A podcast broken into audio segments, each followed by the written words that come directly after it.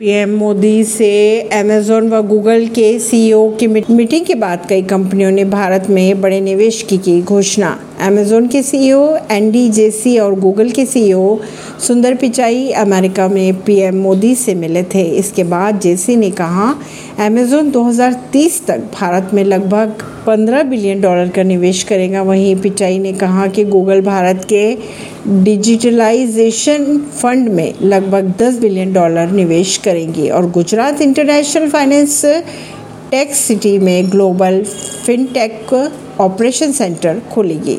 रूस के private army Wagner के प्रमुख ने कहा, रूस की आधी सेना हमारे साथ आने को तैयार है। अगर बात करें यूपी के सरकारी अस्पतालों की तो आज दो घंटे कार्य का बहिष्कार करेंगे कर्मचारी। ऐसी ही खबरों को जानने के लिए जुड़े रहिए जनता से रिश्ता पॉडकास्ट से। प्रवीण दिल्ली से।